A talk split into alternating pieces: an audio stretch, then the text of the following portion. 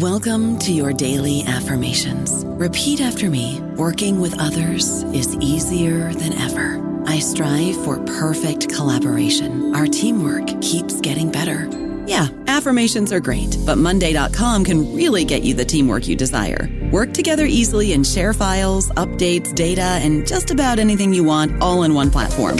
Affirm yes to start or tap the banner to go to Monday.com. Lucky Land slots, you can get lucky just about anywhere. This is your captain speaking. Uh, we've got clear runway and the weather's fine, but we're just going to circle up here a while and uh, get lucky. No, no, nothing like that. It's just these cash prizes add up quick. So I suggest you sit back, keep your tray table upright, and start getting lucky. Play for free at LuckyLandSlots.com. Are you feeling lucky? No purchase necessary. Void where prohibited by law. 18 plus terms and conditions apply. See website for details. Hello, everybody. This is Marshall Poe. I'm the editor of the New Books Network, and I'd like to tell you that we have a new and improved website. It has two new features that we think you'll love. One of them is a vastly improved search engine so that when you type in keywords, you'll get a bunch of episodes really quick. The other is the ability to create a listener account. And in that listener account, you can save episodes for later listening. So you can create a kind of listening list. We think these features are neat and we think you'll enjoy them. Please visit the site today. Welcome to the New Books Network. Welcome to the education channel of the New Books Network. I'm your host, Tom DeSena from the Department of Communication, Journalism, and Public Relations at Oakland University. My guest today is Bruce Kuklick, the author of Fascism Comes to America A Century of Obsession in Politics and Culture. The term fascist has been thrown around in American politics and culture for much of the 20th and 21st century. It is a popular epithet that is used to brand all kinds of political opponents from left to right. But what does the term mean? How is it used? How did it show up in American history and culture with the rise of fascist regimes in Europe before World War II? Why has its use persisted even as those regimes were defeated? And why has the why has fascist come to carry such negative connotations? In Fascism Comes to America, Bruce Kuklick explores the history of the use and meaning of fascism in American politics and culture for the past hundred years. Bruce Kuklick is the Nichols Professor of American History Emeritus at the University of Pennsylvania. He is most recently the author of Death in the Congo Murdering Patrice Lumumba, written with Emmanuel Gerard, and The Fighting Sullivans. Bruce Kuklick, welcome to the New Books Network. Hi, Tom. I'm happy, more than happy to be here. Uh, thank you so much for taking the time to talk today. Before we get into the substance of your book, I want to ask what brought you to this project? That is to say, why a study of fascism? Why today? Well, in one sense, that's really easy to answer. All you have to do is uh, look at any one of the cable news channels any night and you will find that someone or other, someone or other in American politics has been being called a fascist. It's actually hard to escape uh, the prevalence of the use of this term uh, in the United States today. Uh, and I've always had, in addition to that, I've always had an interest in American diplomacy in, uh, in the 1930s, the decade uh, which led to World War II and which is renowned, uh, not least because of the rise of uh, Mussolini and Hitler in Europe. So uh, it sort of just emerged that I started thinking about how or why the the present use of fascism is related to what went on in the 1930s. Uh, and the result was uh, an increasing uh, interest in the problems of this book. And I guess the other thing is, which I hope we'll get into, uh, the entertainment industry stoked. Uh, has stoked uh, for almost 100 years Americans' fascination with fascism. Um, and uh, I'm a great movie buff, and there are all these terrific movies which, in, in one way or another, uh, speak about the issues of fascism for an American audience. And I, I, I would be it'd be honest for me to say that my interest in uh, entertainment and especially the Hol- uh, the Hollywood movie uh, provoked me into writing this book. Okay. Uh, we will talk about some of those things. Um, but before we get into that, I'd like to, you to read uh, from your book. Um, if we could start with really just the, the opening paragraph to chapter one, right there on page one. Um, if you could read that for our listeners. Uh, actually, I love this paragraph. I've written, I wrote it uh, up uh, maybe and revised it 500 times. Google fascism comes well, to America or search the topic on Amazon. Thousands of entries pop up. Reformers are fascists, conservatives are fascists, corporate business leaders are secret fascists. We find crypto, egalitarian, fastidious, modern, neo, and respectable fascist. Fascism can creep or be friendly or feel at home on Park Avenue. It can be sweet or mild and and uh, or even watery during the 1930s, U.S. follow- followers of the Russian communist Joseph Stalin called the communist adherents of Leon Trotsky social fascists. During the same decade, some citizens dreaded that fascists might declare themselves as anti fascists. More certainly, the government later trashed chastise other citizens for their pre- premature anti fascism. During the 1970s, the Black Panthers of Oakland, California identified liberals as fascist pigs. But another Oakland based organization, the Symbionese Liberation Army, announced the assassination of a black leader for his fascist plans for public school safety. Fascist, fascism has functional equivalents. Fascists often reemerge while some politicians count as fascistoid or fascist like. Like Roosevelt's New Deal had fascist affinities, and so did the Reagan Revolution. The Jim Crow South evidenced fascism, but so did it, its opponents in the civil rights movements. Barack Obama was a fascist, but so was John McCain.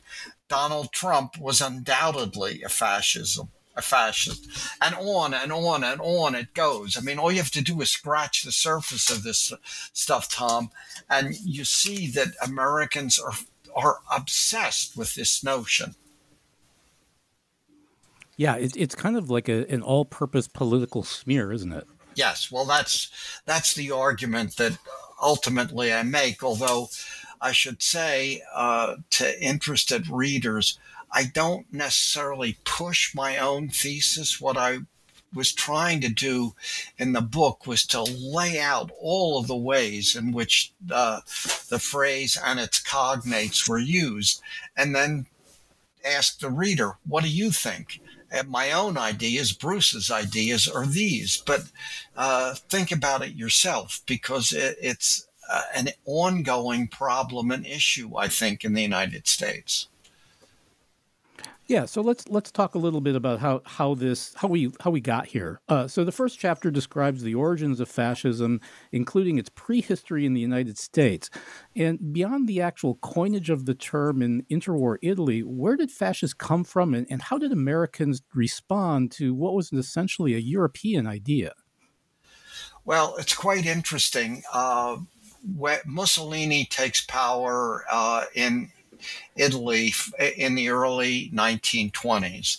Um, and at first, Americans see his uh, rise to leadership basically as a positive phenomenon and it's it's the people who were usually identified as American liberals as progressives who do this uh, because after the uh, after World War One and the retreat of from uh, Woodrow Wilson's internationalism, uh, conservative Republicans come to power in the United States, uh, and the liberals, when Mussolini takes over in Italy, think gee, Mussolini is a lot like Teddy Roosevelt.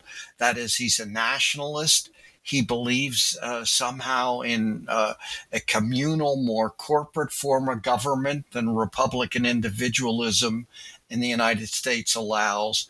And so, for these old time uh, Teddy Roosevelt progressives and also for Woodrow Wilson progressives, fascism, as Mussolini exhibits it in the early 1920s is a positive development.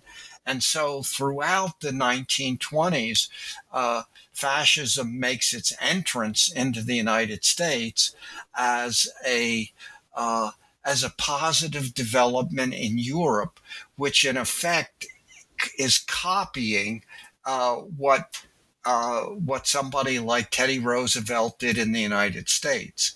At the same time, uh, there are there's a little bit of withholding on the part of uh, Americans because they see that kind of Mussolini's uh, nastier sort of uh, the nastier aspects of Mussolini's rule were appropriate for a backward country like Italy, and they certainly aren't appropriate to the United States. So while fascism is positive has a positive connotation, it's there's always a little bit of withholding on the part of American intellectuals uh, who see it really as uh, as something that uh, is more uh, more reasonable for a primitive country like Italy.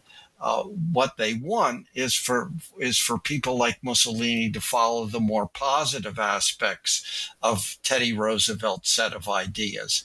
Then, and this is when the big the big crunch comes uh, during the Depression uh, when the world economy collapses in 29, 30, uh, and uh, the problems of, of employment are are the most serious issues for Americans for the next 10 years. And then, and most people don't uh, remember this or know this, but uh, Adolf Hitler's regime came to power uh, at the same time as Franklin Roosevelt's. And Hitler's regime is is so mean spirited and nasty, uh, as we all know, especially its racial policies, that uh, as I put it in the book, Hitler taints Mussolini.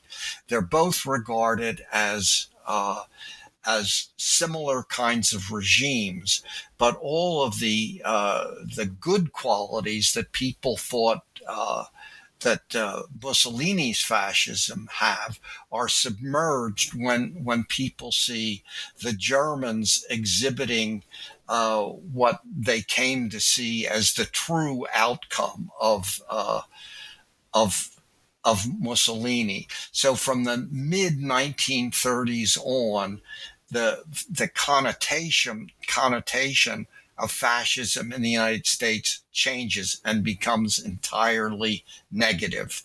And then it becomes uh, a very useful word, as you put it, to smear uh, anybody that you don't like. Uh, and the best example of this, I think, is is what happens to Franklin Roosevelt in the New Deal.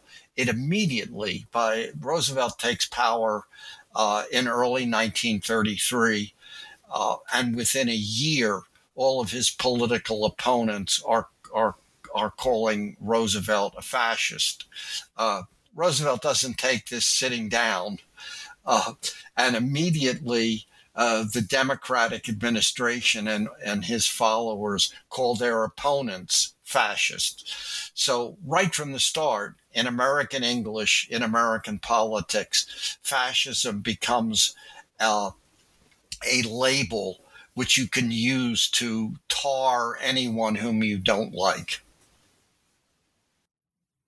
Uh, so one of and, and we've already mentioned this before, but one of the great pleasures of your book is the way you explore how the term fascism and, and kind of the ideas associated with it migrate across different cultural realms. Uh, so, fascism is at once a, a, political idea, a political ideology, and it's also one that manifests itself in popular culture. So, tell us a little about what happens when the term moves between these different cultural areas.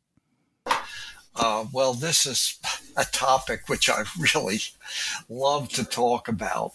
Uh, and I think it all starts uh, with Groucho Marx, not uh, Karl Marx, whom you might think of as uh, uh, a great critic of, uh, or would have been a great critic of uh, Hitler and Mussolini, but with with Groucho. No.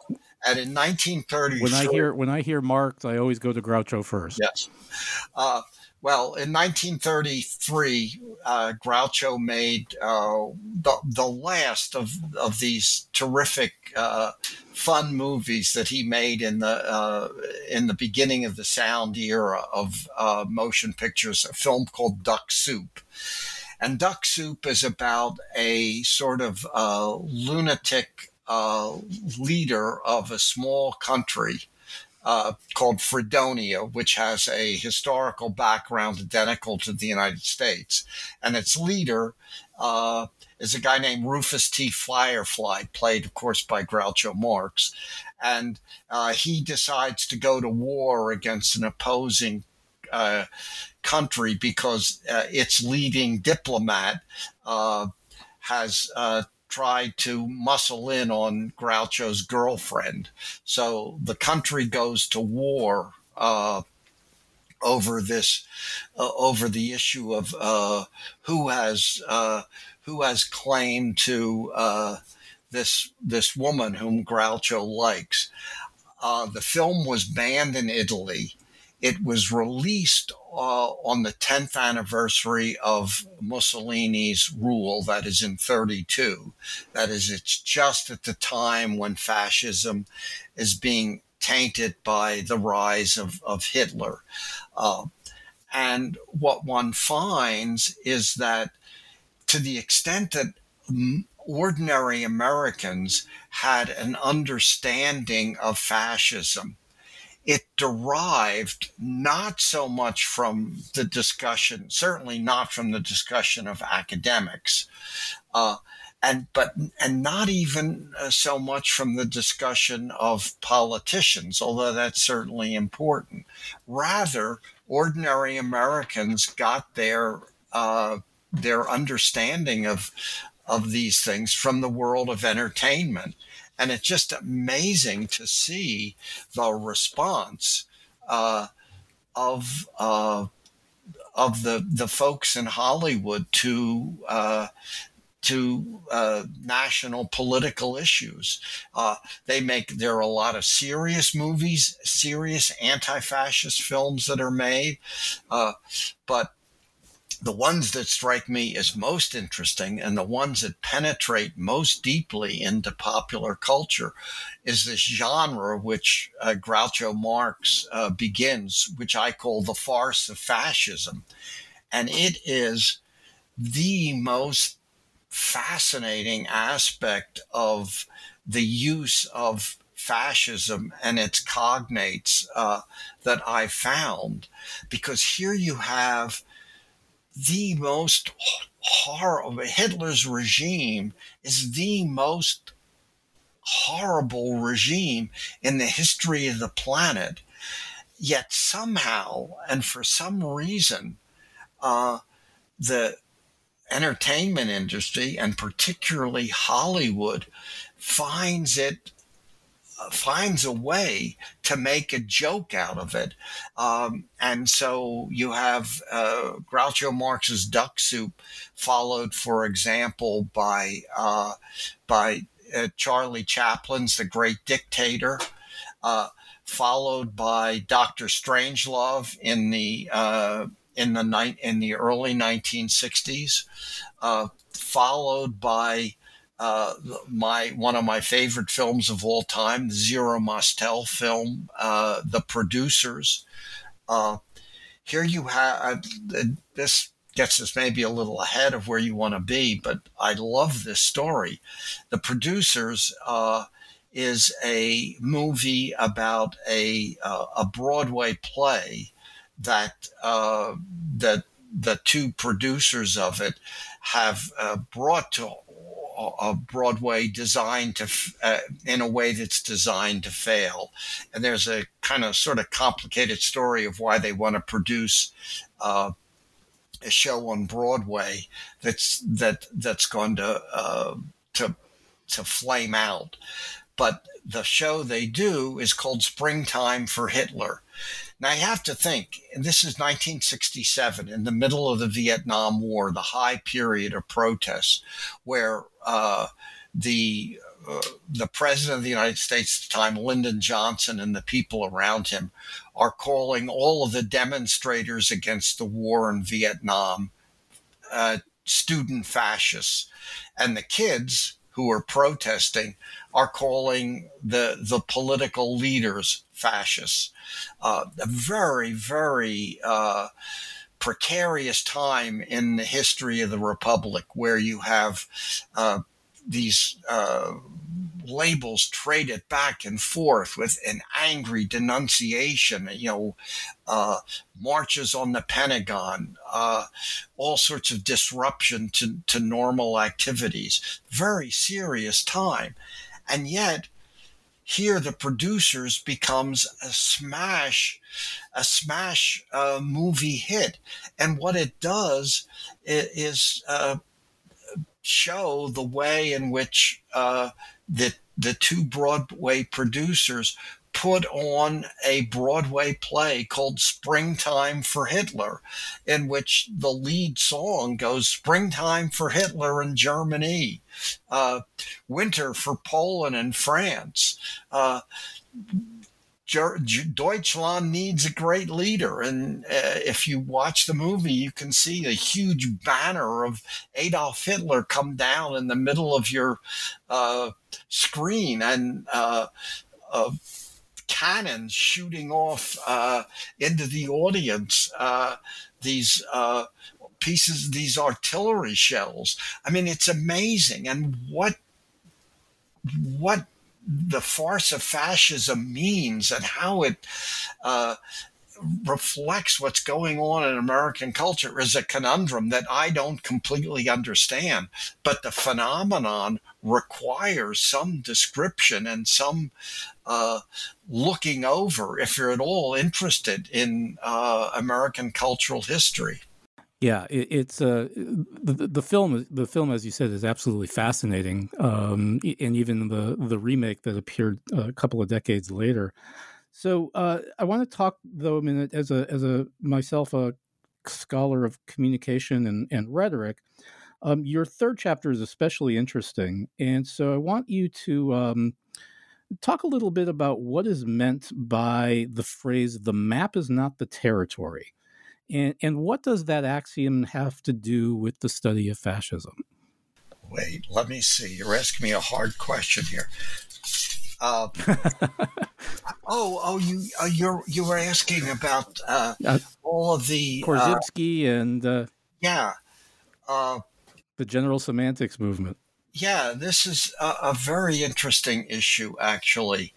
in the 1930s, uh, a whole movement grew up which was uh, connected to uh, a, a, a, well, the rise, the, uh, the rise of what was called logical positivism in uh, in Germany and then in England, and this is a philosophical movement which was centered around the uses of language, and the argument was that we had two very distinct uses of language. One was uh, fact stating scientific language, the other was uh, a different sort of uh, use of language, which was, uh, in their terms, usually called emotivism. The use of language not to describe something or state a fact or to make a scientific theory, but rather to uh, to to arouse people's emotions, uh, to get them to do something, uh, so that you had evaluative uh, language as opposed to descriptive. Uh, I am still very partial to this theory, but one of the things that happened in the when when these views got translated into uh, the United States, they became the possession not just of scholars and philosophy departments in the United States, but to a whole crew of people called semanticists, some of whom were big supporters of uh, Franklin Roosevelt and the Democratic administration. And what they did was quite interesting because uh, what they said, they took all of their political opponents, that is, the Republican conservatives who were opposed to uh, to Franklin Roosevelt, and said, "Hey, you guys are using misusing language. When you say Roosevelt is a fascist, uh, what you're doing is emoting. What you're trying to do is persuade people of certain things that aren't true. Uh, your language fails. Your language uh, uh is uh, unfortunate and uh, inaccurate.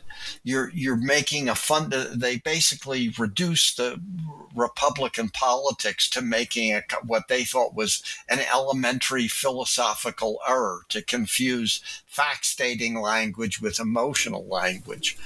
Uh, it's a very I. It's interesting that you you find that uh, a fascinating movement. I did also, but I also think that it. Uh, it was a uh, a way of labeling and castigating your opponents, which probably didn't have much bite uh, eh, with the general population.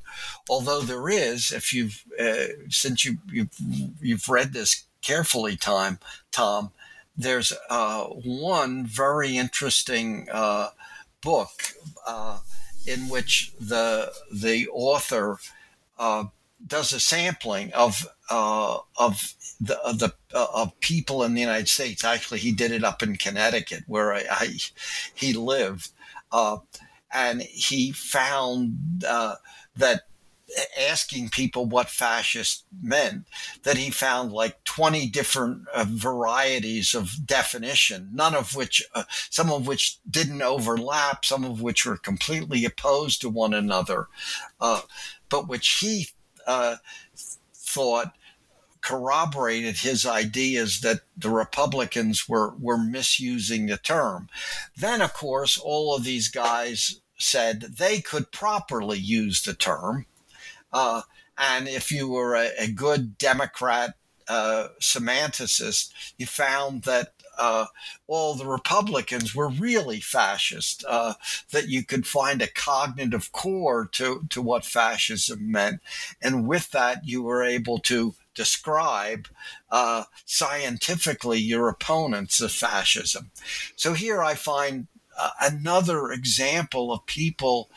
Uh, I don't want to say being confused, but certainly unable to prevent themselves from uh, the allure of using this term to castigate your opponents. It became the way, it, by then, it was the way that you had of, of, of, of making the worst of anybody you opposed, Tom.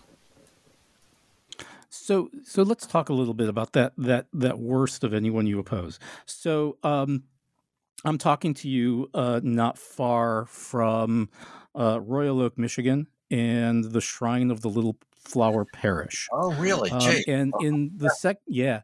It, so in the fifth chapter, you you start to get up into the U.S. entry into World War II, and m- my students are frequently surprised to find that this was as fraught a decision um, as as it you know in retrospect shouldn't have been right? Uh, so tell us a little bit about the america firsters and of course i'm especially interested to learn about uh, father charles coughlin yeah. Gee this is interesting and i you you might not uh, agree with me about this but i am much more sympathetic to the uh, what was called at the time the American First movement than most people are today. That is to say, there were genuine political issues surrounding uh, the decision by the United States under Franklin Roosevelt to go to war against the Germans, which he uh, and the Japanese, which he finally did in 1941. In the lead up to the decision of the Roosevelt administration, uh, there was a lot of concern about the uh, the justifiability of the United States entering the war in uh, entering European problems again. And this is a, a fraught set of issues.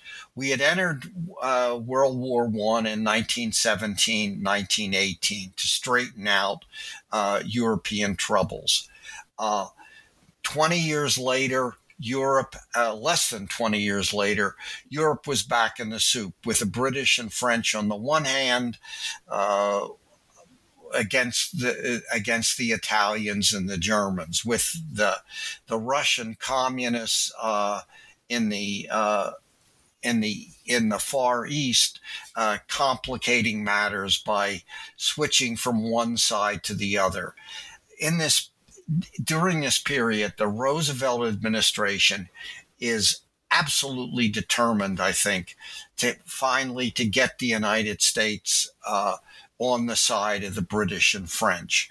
Uh, Roosevelt, and I entirely agree with you uh, about this, uh, ultimately thought that Hitler and Hitlerism was just uh, uh, an existential threat to the United States and to and beyond that to general decency in the world.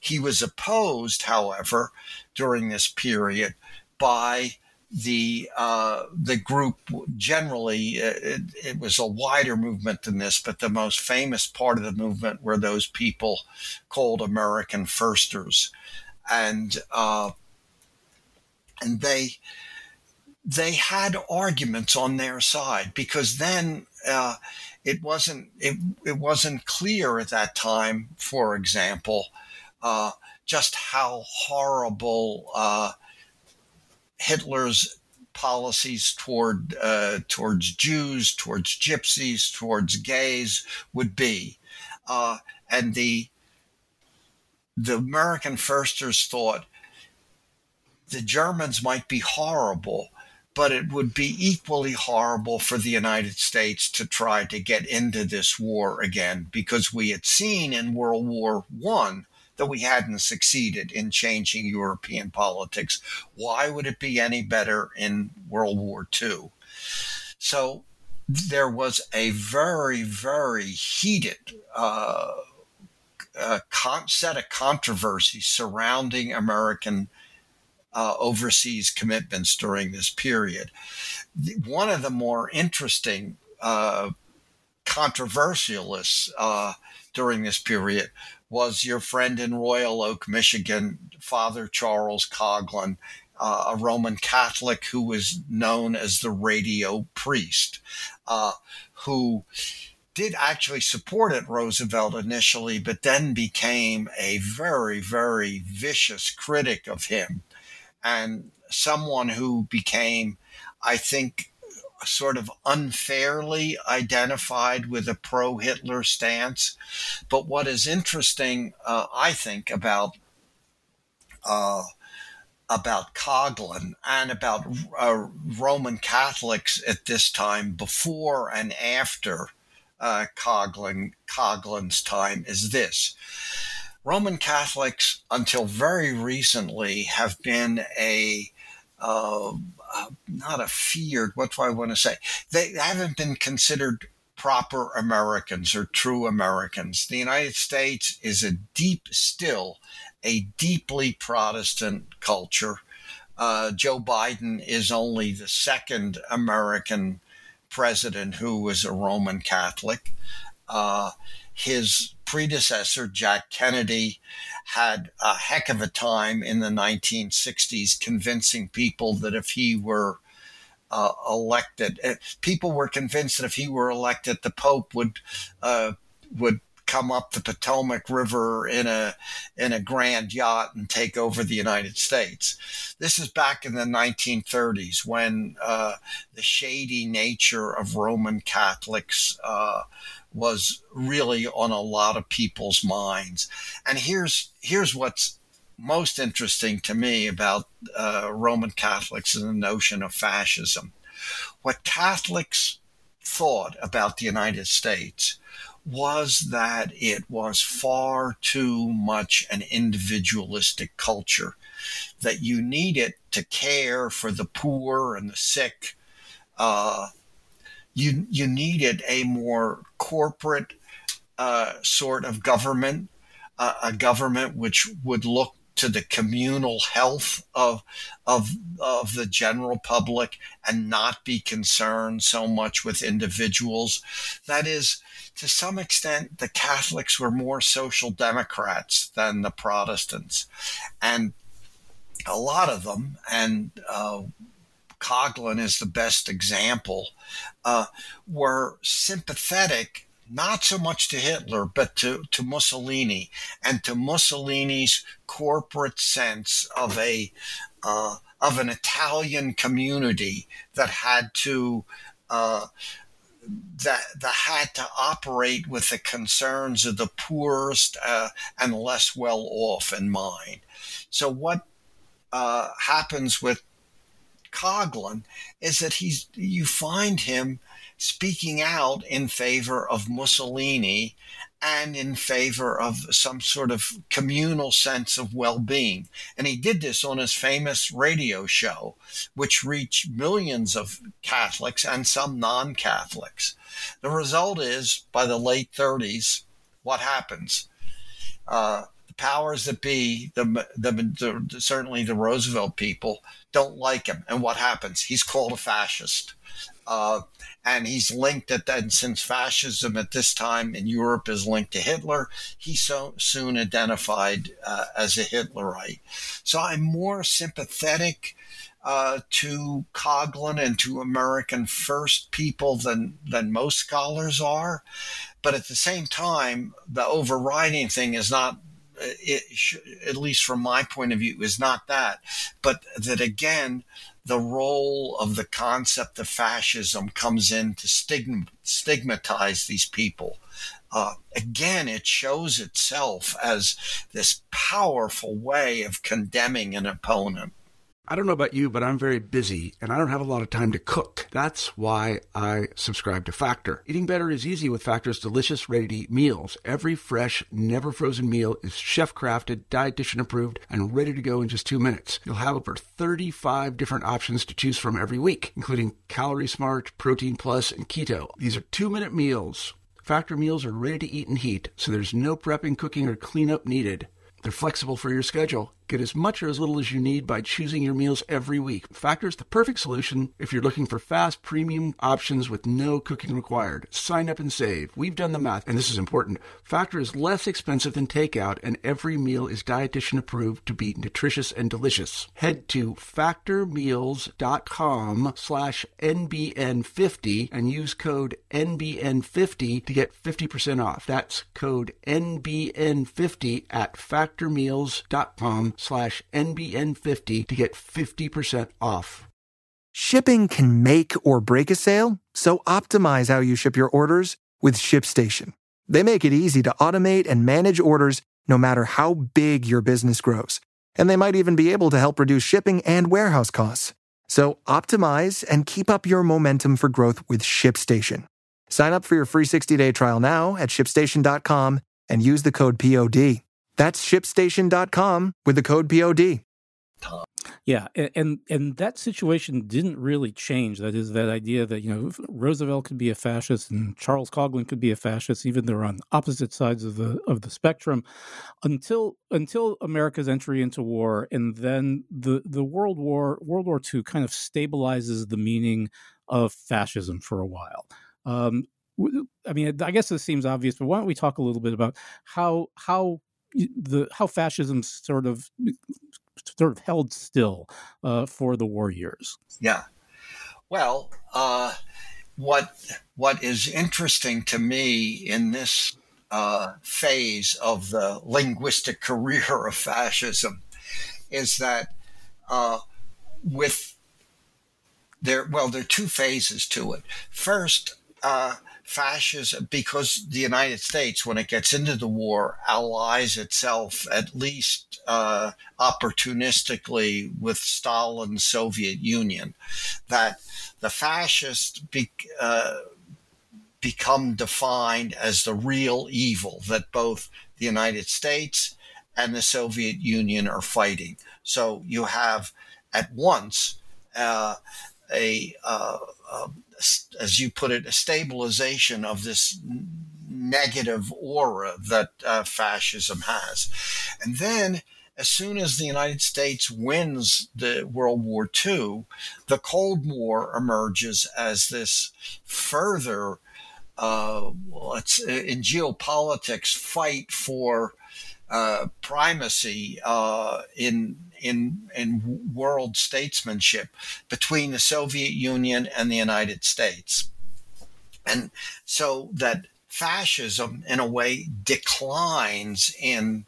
Uh, declines in importance because there is now another enemy, the communists.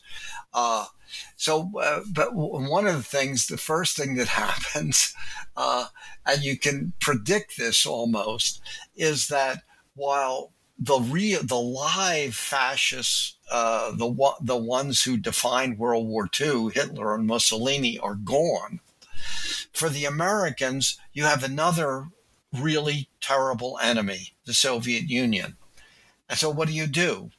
Uh, how would you how would you describe an enemy to make that enemy the worst the worst kind of uh, group in the world? You pull out fascism, and soon uh, the uh, the label fascism is used to designate the, the people in the Soviet Union. They're really a, a, a different kind of brand of fascism. So while the real fascists go out of power, uh, there, there's a new group which was at one point defined in opposition to fascism, now becomes fascist. Uh, and, and so we see another linguistic turn, Tom, in this use of the word where it, where it becomes the opposite of what it was. That is, it was once used to, to describe the great enemies of the Soviet Union, and now the Soviet Union itself gets defined as that kind of entity. Uh, I I just find, this is uh, you know another uh, episode in this uh, in this evolution of the, the use of the term in which it becomes the most negative signifier Americans are capable of dreaming up. Tom. Although we try some other things, right? So uh, in in the second section of the book, uh, specifically in chapter seven, you talk about people trying to make some some distinctions and so I was wondering if we could talk a little bit about the the difference between fascism and what came to be regarded as totalitarianism.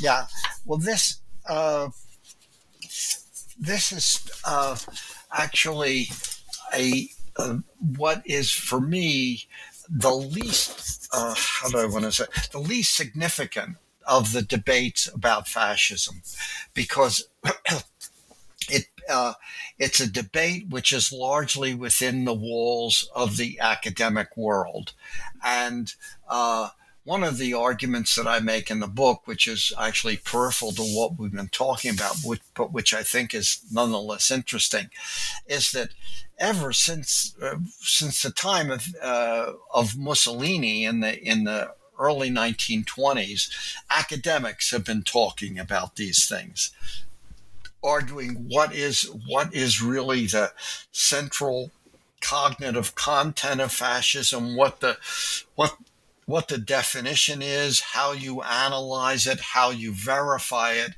Uh, and I would say these debates among academics reached their high point uh, in the uh, in the aftermath of World War II, uh, and actually into the the post uh, you know, the immediate post war period, that is in the 1960s, 70s, and 80s, you have all sorts of academics trying to define uh, various brands of fascism, various uh, sub sub categories of it, and the most important one, I the most important set of definitions involves around this term totalitarianism, which uh, which basically tries to argue or does argue that you have uh, one set of uh,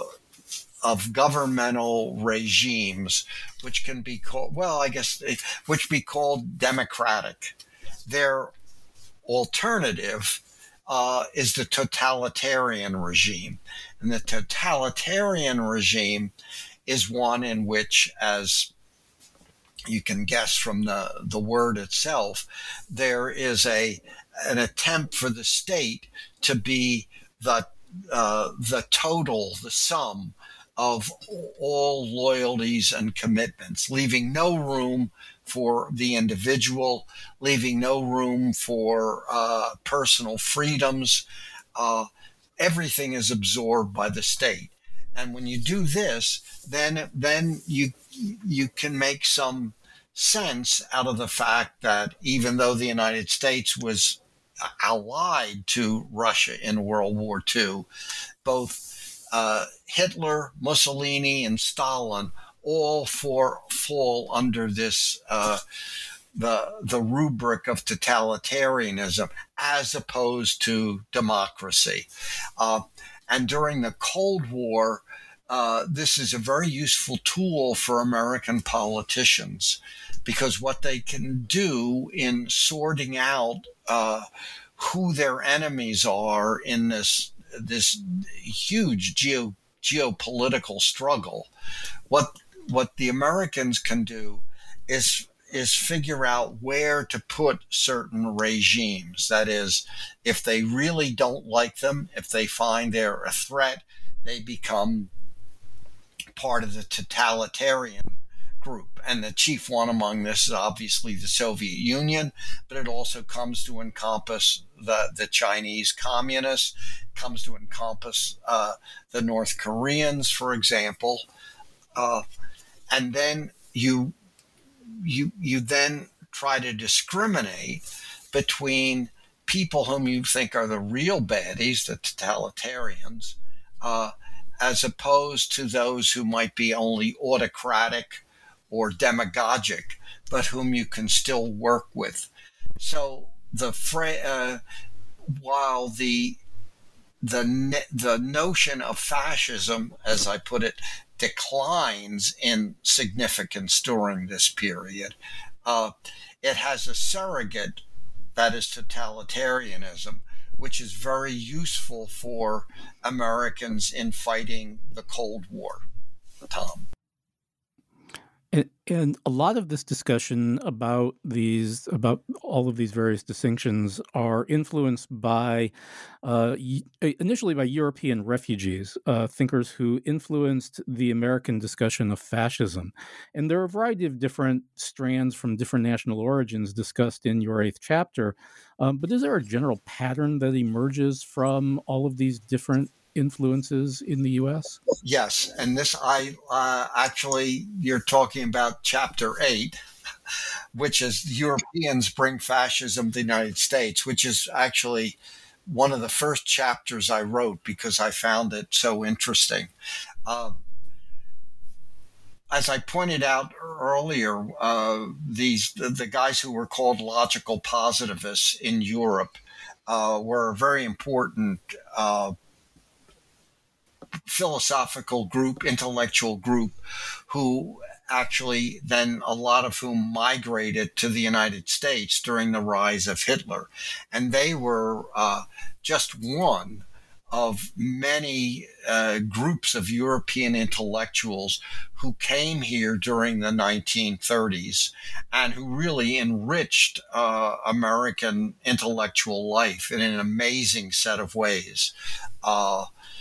You know, people a lot of people who claim to be patriots are very proud of the American way and uh, American ideas and uh, things like that, they would be well advised to look at what happened in the 1930s when the, na- the notion of what was American was uh, vastly enhanced by all these Europeans. Uh, having said that, in their defense, what I think is what was interesting to me in writing this book is that when all these people came to the United States, they immediately uh, presume that they were dealing in part with another fascist country. That is, they had left mainly Germany, although not exclusively. They came to the United States, which opened its arms to them and gave them employment and prestige. And all they could do over and over and over again uh, was to write uh, and think and believe that the United States was really a, a, peculiar kind of fascist country.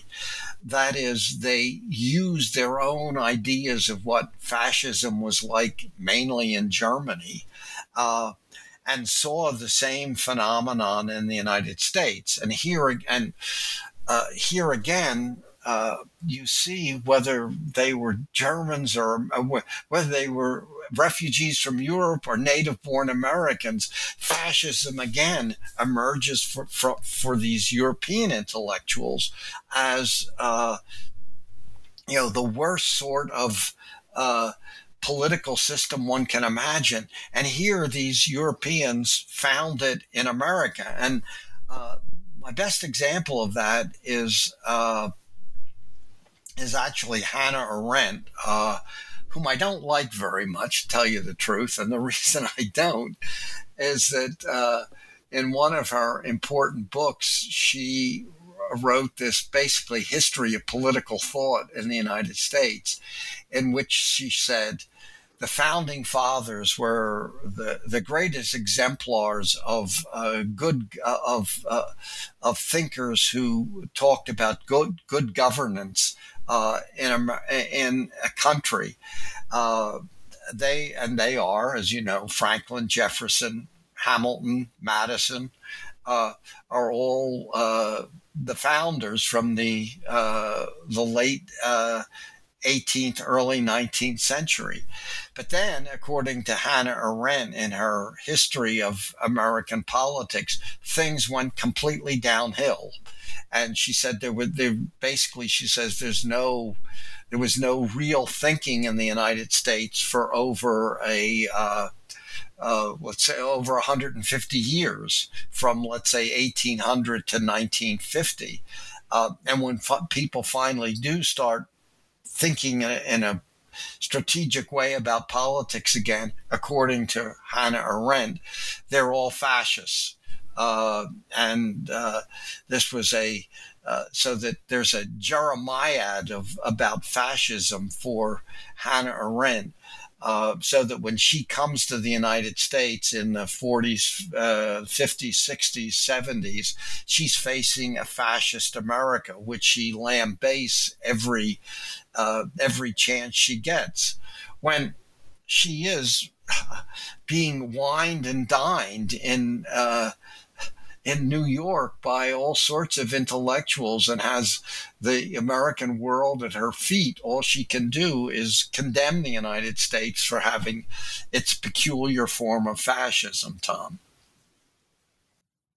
Yeah. Um, so there there are a lot of different strands to to pick up in this book, and and again, I hope that you know one of the reasons we do this is to encourage listeners to to go out and, and find the book and read it for themselves and, and make their own decisions about um, about the the issues that you're raising.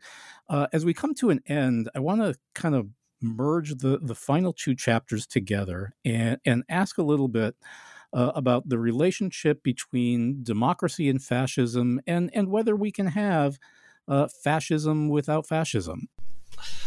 Well, Uh, I know that's a lot, but no, yeah. How can I do that in thirty seconds? Uh, what the last? No, no, you got more time than that. But okay, the last chapter. What I do uh, is take democracy uh, as a an equally polarized political word, which has a positive uh, connotation as fascism has a negative one.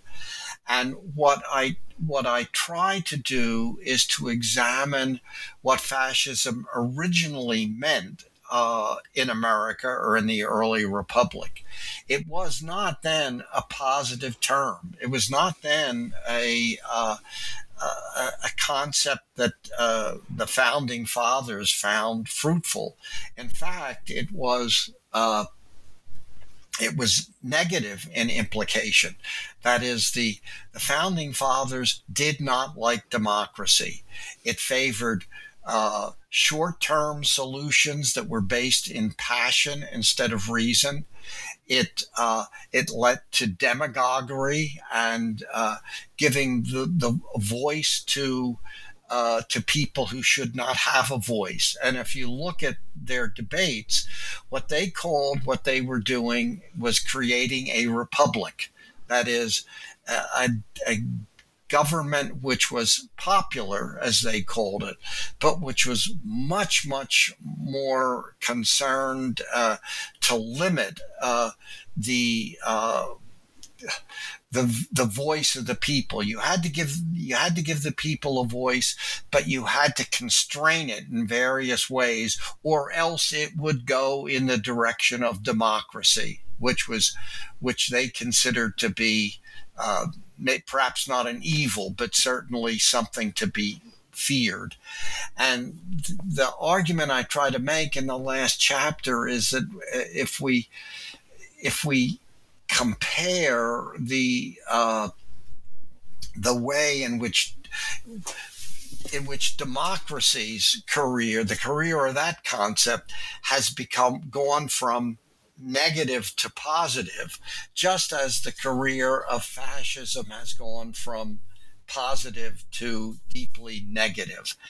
And uh, I close by, by, by using this uh, phrase fascism without fascism as a kind of ironical way of talking about guess who Donald Trump. Uh, if you if you I think Trump is is a Democrat, uh, a small d Democrat in the sense of of what the founders made of it. That is, this is a guy who uh, relies on the, the voices of all sorts of people whom the founders thought should have no voice. Uh, but that to call him a fascist is to make a serious kind of error because if if fascism you know here think of think of what Hitler's fascism meant. It meant uh, something that was deeply anti-Semitic. Here you have a guy whose son-in-law is a uh, whose beloved son-in-law, by the way, uh, is a Jew, and he has and his wife is converted to Judaism, and he had, and so Trump has a Jewish Jewish daughter and Jewish Jewish grandchildren. How can you how can you call someone like that a fascist? In addition, if you you think of Hitler's Germany, uh, here was a a culture which had the enormous uh, enormous popular support. You know, 90% of the people approved of Hitler. Uh, with Trump, it's maximum of 45%.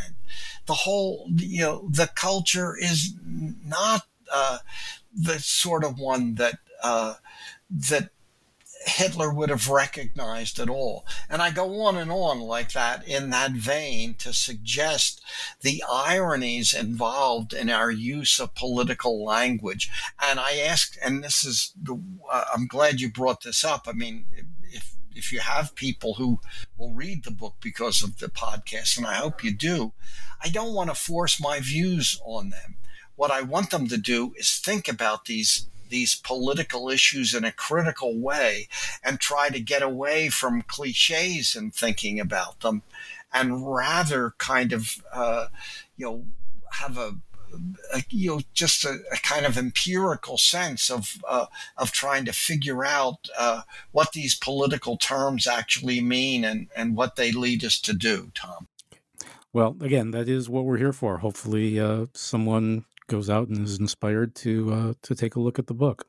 Uh, Bruce Kuklick, uh, thank you once again. I, I, I usually close by asking, although I noted at the beginning that you're a professor emeritus. Uh, so, what can we expect next? Oh, gee, I'm glad you asked that question. What are you working on? I can sell some books. I wrote uh, I, I wrote a little, t- a, a, single author, short, brief, but actually very interpretive textbook called A Political History of the USA, One Nation Under God.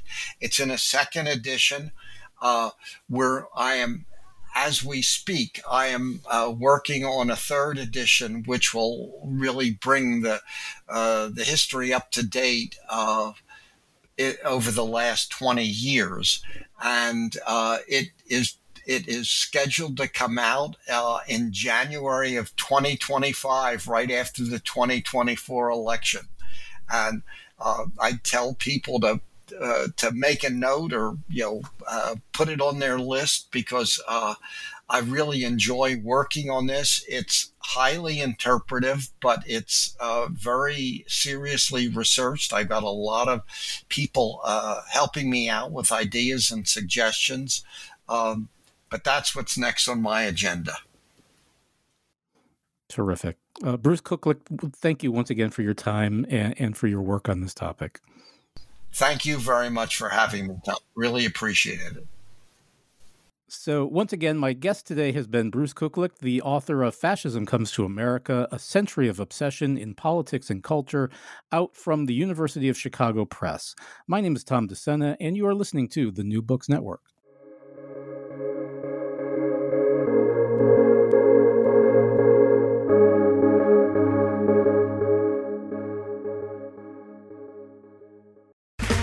Okay, round two. Name something that's not boring. A laundry? Ooh, a book club. Computer solitaire, huh? Ah, oh, sorry, we were looking for Chumba Casino. That's right. ChumbaCasino.com has over 100 casino style games. Join today and play for free for your chance to redeem some serious prizes. ChumbaCasino.com. No purchase necessary. Full prohibited by law. 18 plus terms and conditions apply. See website for details.